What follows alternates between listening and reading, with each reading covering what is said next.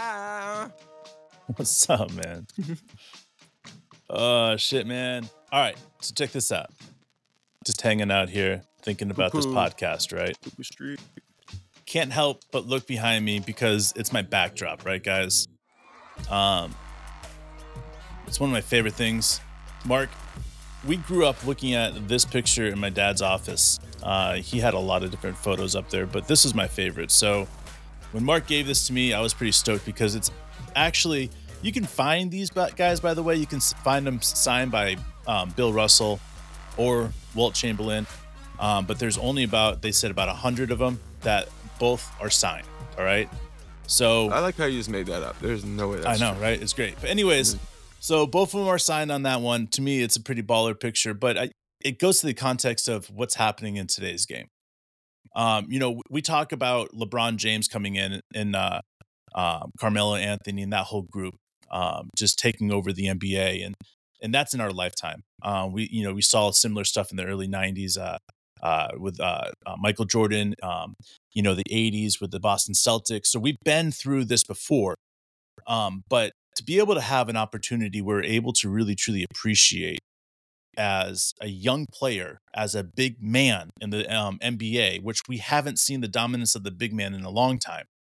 But to be able to have this opportunity to see Chet and see Victor playing against each other for the next 15 years, wearing an Oklahoma jersey and wearing a Texan jersey, bro, this is this is absolutely amazing. I am I've never been more excited as a Thunder fan, and especially the fact is is that we got the better of the two, man. Chet is going to get the rings, he's going to get the accolades. I mean, he's going to get everything. Chet is special, and I think people are starting to realize that. It's true, man. Yeah, we we grew up fans of the Knicks in the '90s. Saw great Houston Rockets team being led by Akeem and going up against Ewing. You know, the Pacers had a guy named Rick Smits. The Bulls had a guy named Luke Longley. Rick Smits, man.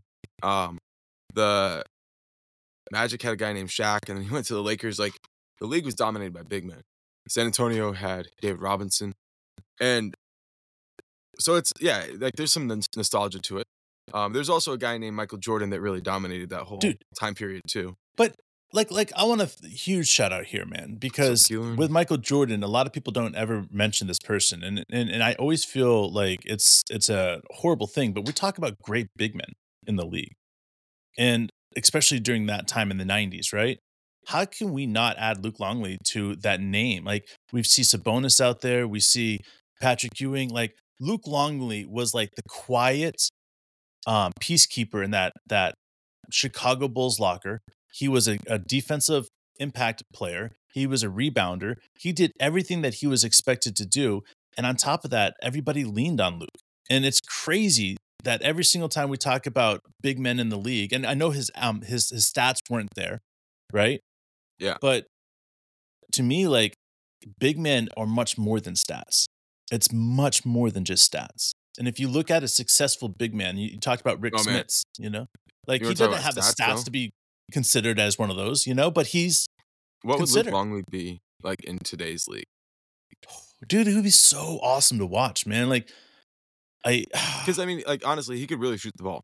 Like yeah, and like and he would just and he did- would he would he would play that outside um in game that is so popular right now. Uh, yeah, I mean, and you go back like you your picture behind you is like black and white Wilt and Bill. Like you go back even before that, you got George Mikan. And go back before that. Actually, I don't know anything before that, but like here's the thing, like the game is great. The game has been George Mikan was the first superstar. So you're Right. good. Right, right. And the the vibe I I get with what you're saying about Victor and Chet is just that like like we're we're getting ready to see something special again. And we're hoping it's Oklahoma versus Texas because you know as much as we love other sports and we love that rivalry in other ways like that it's very meaningful to to go against Texas. Like we love playing Dallas, we love playing San Antonio. Love Uh, Put this in put this in perspective for um, all those uh, um, fans that listen to our show, uh, Thunder fans that are um, in different countries. Look it up. It's called the Red River River Rivalry. All right, it's Texas versus Oklahoma. It's been around since the you know Texas Red or uh, Oklahoma over Red 100 Dirt. years right, now. Over 100 yeah, years. it's been around for freaking ever. All right. and, and more so than that, if you look back at the battles and the wars of, um, you know, Oklahoma and Texas, like there was like it, there's this like deep. There was Oklahoma rooted- Texas wars, bro. bro back in the with the indians oh yeah dude oh yeah dude there was the, the all right so you have all right to check this out we won't get too much into the history but right. you had crazy stuff that would happen on the borders and it's fun dude like to me like i, I look at this as now we have an I didn't pay opportunity attention in Oklahoma history. I'm sorry, everybody. dude i loved oklahoma history, history so great but you look at you look at this and you understand the fact that now we have an opportunity and and not just an opportunity but we know it's going to happen as long as these guys stay healthy but you have san antonio in oklahoma you have a team that started it all for oklahoma because you had an uh, owner with clay bennett that was a part owner over there in san antonio that sold his shares took sam presti and went over and went to the Supersonics, right? And then Clay Bennett's like, I want this team in Oklahoma, right? He brought the Supersonics to Oklahoma, become the Oklahoma City Thunder, and now we actually have a rivalry again. Right, and this and we you look at hate. San Antonio fans as much as they hate us. And it's so beautiful because if this happened to Dallas, it wouldn't be the same. But San Antonio, who have all the rings and the prestige and the the big time coach, like, bro, it's on. It's on. Dude, You know what Gregg Popovich looks like? Um, a chia pet. Ch- ch- ch- Chia. You water it and the hair grows. Uh, anyway, sorry. Um, but no, dude, seriously, when when will San Antonio be willing to admit that the um, apprentice has become the master? When will they be willing to admit that we are their daddies? Dude, they know it. You don't have to ask Popovich. He just knows it. Like, hey, Dude. hey, Popovich, are the Oklahoma City Thunder your, your daddies? And he's just gonna look at you and say, shut the fuck up. Because Yeah, he doesn't want to answer that. Like he would never answer, fuck no, they're not, because he doesn't believe it. He knows that Oklahoma City Thunder rebuilt properly. And not just that, but they have the assets to somehow once in a while to jump up in a top five pick yeah, dominate. the grab- rest of the league. and, and grab a, an all-star type player. Yeah. Like we're we're picking all-star type players with Cason Wallace and J Dub at at uh, 10 and 12. You know, like like you know, you know San Antonio's like shit. That was done properly. And just going out and and having David Robinson get injured and picking up Tim Duncan isn't good enough anymore. no, it's not gonna get it done. And it's not going to get it done. Like the Oklahoma City Thunder are rewriting how to rebuild a team. And not just that, but you think about it. We talked about the other uh, two podcasts ago. We talked about the rebuild, how quickly it was done. Yeah. We came down to the realization that that when the Oklahoma City Thunder traded Russ, that we could technically say that started the rebuild. But because that team was so good that next year, it put the rebuild on hold for one more year, which honestly, that draft year wasn't that big of a deal. And what we got in return was much bigger. So for me, like, I look at this and I just, I can't help but get excited, man. I can't help but understand that, like, the team that's done properly and put together properly, you don't have to solve any issues. Yeah. You just have to look at it and say, okay, this player isn't stepping up right now. That's not a problem. Isaiah Joe's is not hitting his shots. That's not a problem. We're going to go lean more on Aaron Wiggins, Yeah. right? You got it, man. Like, th- we're going to lean more on Cason Wallace. We're going to lean more on this player. Guess what? Isaiah Joe gets to the gym and starts shooting a thousand three pointers a day. He's going to get back in the groove. And then scoot back over again. And that's what's so beautiful about this team. It's everybody talks about the the, the starters, and you know, there's a uh, one of our listeners that talked about having the starters, and all these guys are playing in different roles.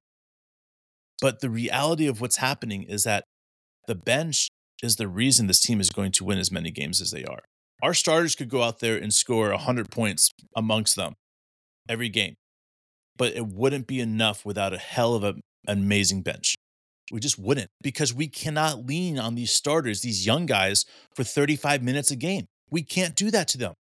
Right. We just, if we're doing that to them, we're fucking their careers up early on.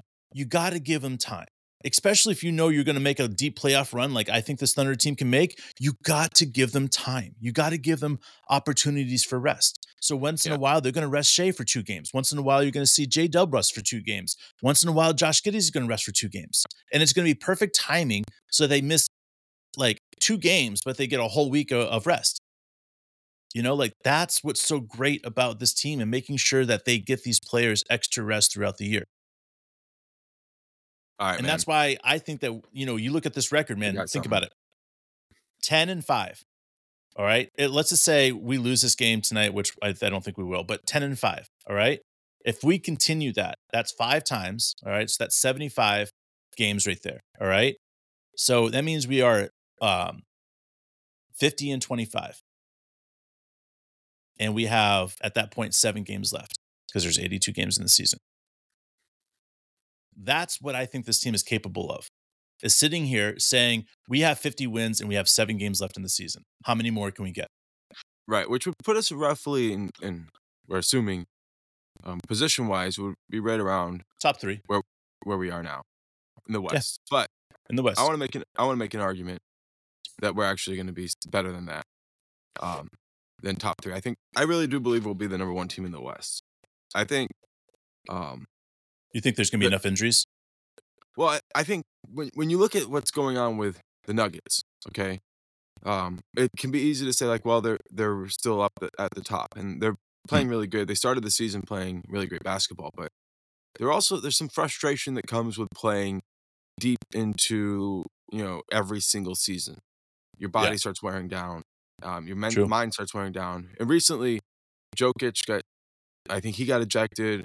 Mike Malone got ejected from a game. Like, Uh, my point is like you just get kind of exhausted. And Absolutely, dude. also, we know from the Jamal Murray injury, you know, they re- really are just one injury away. And this isn't a team that's been able to stay healthy forever. So, Yeah. I think that there's going to be some wear and tear coming from just multiple deep playoff runs, and the team Sure. is. We'll, we'll see that the, the cracks starting to form this year. It won't necessarily fall apart, but I really do Yeah. think that we're going to start seeing that. I think we've already started seeing some of the, the early signs, but not necessarily in the win loss column. But we also have made it clear that the the Timberwolves are absolute pretenders. Okay, so we we believe that wholeheartedly. There's not there's just no way for them to maintain what they're I mean, doing. dude, they might maintain it for three months. They might be able to pull it off for, uh, you know, October, November, December. You know, they might be able to do it. I, No. you know, I'm not gonna, I'm not Listen. gonna not give it to them. But after that, though, I'm not gonna give them anything. When it comes to the could- season could- on the line, How long could Team USA keep it together with Ant as the best player? Like that's my three point. games, three games But- total. I, I would say Ant actually played well for five games. Okay, and that's that's well, about but like the team if you didn't. put that in NBA context unless you're in the league. like, all the bullshit like friendlies, which I don't count those, dude. But like, if you put that in the context of the league, I think you Uh-huh. can make it till December. I think that team can make it till December as Alright. pretenders well, I mean, and and, and be there in that spot. Be Chris that spot Finch is a shitty wins. coach, dude. Rudy Gobert, you can't punch a teammate and not have long term consequences. And everybody lets Draymond Green look. They're they're chumps. Right? That team, eh, they're a result of having like an early good run. Anybody can have a good run this length in, throughout the course of the season. A lot of bad teams do have a good run this length. It just so Sure. happens that theirs started the season, so everybody's like, "Oh, they're number one." We're not worried about that. Okay, Yeah. so I do believe, like what I say about both of these teams will prove out on the course of the 82 games. Like there's going to be a ton of regression to the mean. We know that. The question is, where is the mean for the Thunder? I think the Thunder's average is going to be very similar to what you were saying. Like we could maybe move one more um, loss into the loss column and still extrapolate and be like, yeah, that's where we Sure. kind of think this team will be. But I think it's the other teams that maybe are still kind of gearing up because there's really no separation between the top and the bottom with this few games left um, into the season. So I just feel like right now there's no reason to think that we'll be the best team in the NBA or the best team in the West. Uh, there is plenty of chance for teams that are lower than us to pass us. But I don't think either of the two teams that right now what you would consider the top tier, which you know just Sure. based on the wins and loss early in the season, um, I don't think either one of those teams are going to be the ones who who have that. I think Dallas could actually go on a long winning streak um, Sure. and make a run at it. I think um, who else? Phoenix would probably figure it out. Um, there's plenty of teams that can probably put it together Oh. on a on a short window, but Seven oh runs. comes They can go to- on seven oh runs, and we go Right. four and threes. Right. But when it comes to the course of 82, this team is ba- built for 82. We have depth for days. We see Coach Daigneault not getting players he wants for sorry in in the game for many minutes. Um, Yeah. and he has to find creative ways to get them in there. If we do go through a rash of injuries, which happens every season, the players who aren't getting minutes right now, who deserve those minutes, will get more minutes. I Hmm. know I can list guys that aren't playing right now that coach knows deserves minutes. Lindy Waters, Olivier Sarr, Poku. Like I, I Hmm. get some people like, well, you're not going to win a ton of games when you're playing those guys. I disagree.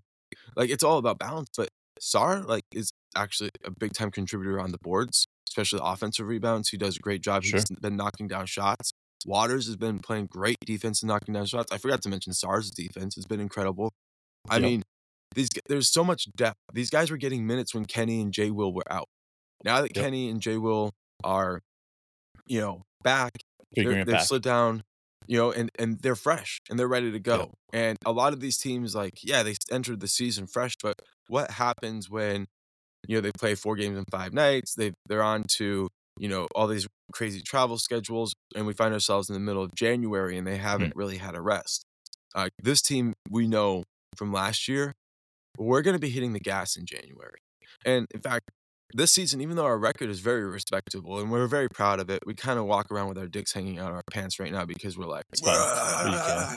We right? we're pretty pumped up about our record, but the reality is we haven't even been playing good basketball. Just let that sink in for a second. I would say con- consistent No. basketball.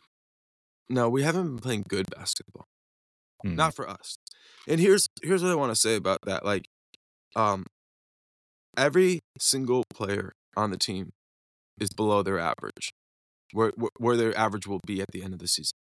Hmm. Every single player on the team um, is not playing up to their expectations. But more importantly, okay, uh, the what we want from the team, like what coach wants from the team, what Sam Presti wants from the team, offensively and defensively, we're just scratching the surface. If we end the season where we are right now, coach would see it as complete failure. Not not as like a minor failure. But I mean, and if you listen to him talk, right, he's always like, it's a work in progress. We're moving forward. This is the vision for the future. And then he'll talk about himself and talk about how hmm. it's his responsibility to get to the team to that point. I haven't seen it from anybody else who who already can look at it and say, like, yes, there's evidence on the court, things are going well. He's acting completely like he did last year when we Mm. were starting the season slow.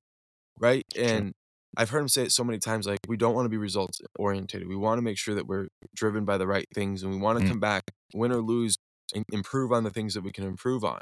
So when it comes down to like, are we getting the best out of the most out of Chet? The best we can? Are we making the most of the talent that we have out there? I can definitively say no. Right. And if you were to say like, um, you had Wilt Chamberlain or Bill Russell or you know whatever, even just like Akeem Elijah Olajuwon, Dave Robinson, or Patrick Ewing or whatever we think Chet can be, um, and you weren't really getting the most out of that player, could you really be playing the best you could be playing? The answer would be no. Are we getting the most we can out of Shai? No. Are we getting the most we can out of Giddey? No. No. You tell me, Dave. Yeah. In fact, who are we getting the most we can out of? Well, nobody. And it doesn't mean like there's going to be any point where like everybody is contributing their best at the same time.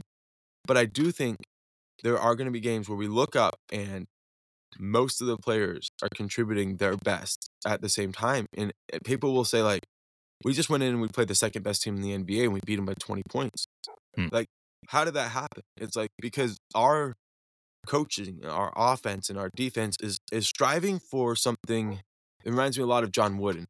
Um, He said, "We've never played a perfect game. You know, they've won. They, I think they won like seven championships in a row or something. But we try, Yeah. or we. That's our goal. Every game is to play perfect, and you never reach it, but you always come in there. It reminds me of something else I heard.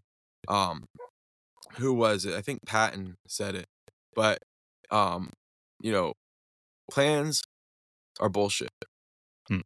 but planning is everything. And I feel like that's where we're at. Like this team, like they're we have an ideal of perfection. We'll never actually achieve it. But mm. when it comes to ball movement, when it comes to transition defense, when it comes to you know, turnovers, we're always striving for it and we'll always hold ourselves up to that. And we'll never actually achieve it. But the closer we get to it, the more people will realize. And, and there's a moment, I'm sorry, I just keep going on and on, but there's a moment last year, a few moments when we were winning games where the ball was swinging around and there was no team in the history of the league that could stop what we were seeing. And uh, like eventually, you know, the flow, you know, it's harder to keep going when the season's going on and on and on. But we haven't reached that flow yet. Hmm. We we've kind of won some games through brute force. We've won some games through pure talent, but like there's that flow that we're we're still searching for. And when we achieve it, the the level of play that this team is putting together without it, we'll win 15 games in a row. And when we look back and we're looking at this record and we're like, I don't know, say like 25 and 5, what are people going to say then? Oh, they're too young. They're not ready. Like right now, it seems like people are like being brave to say the Thunder are contenders. We're fucking contenders, guys. We're, uh, and you know, it's not easy, it's not even hard to tell who the pretenders are. People have to talk themselves into it. So yeah, we're at that moment now. It's not later. It's right now. Uh, and I get it. Some people aren't willing to do that yet because, um, especially in the Oklahoma City media, there's this like thing that happens where they want to wait till they get affirmation from outside media before they start saying things. But by then, you're too late. I mean, if Stephen A. Smith has to be like, the Thunder are here, you know, for somebody in Oklahoma City to realize the Thunder are here, it's too fucking late. You guys are supposed to be there to help other people recognize the potential of this team. And we're here now. So buckle the fuck up, everybody. Hell yeah.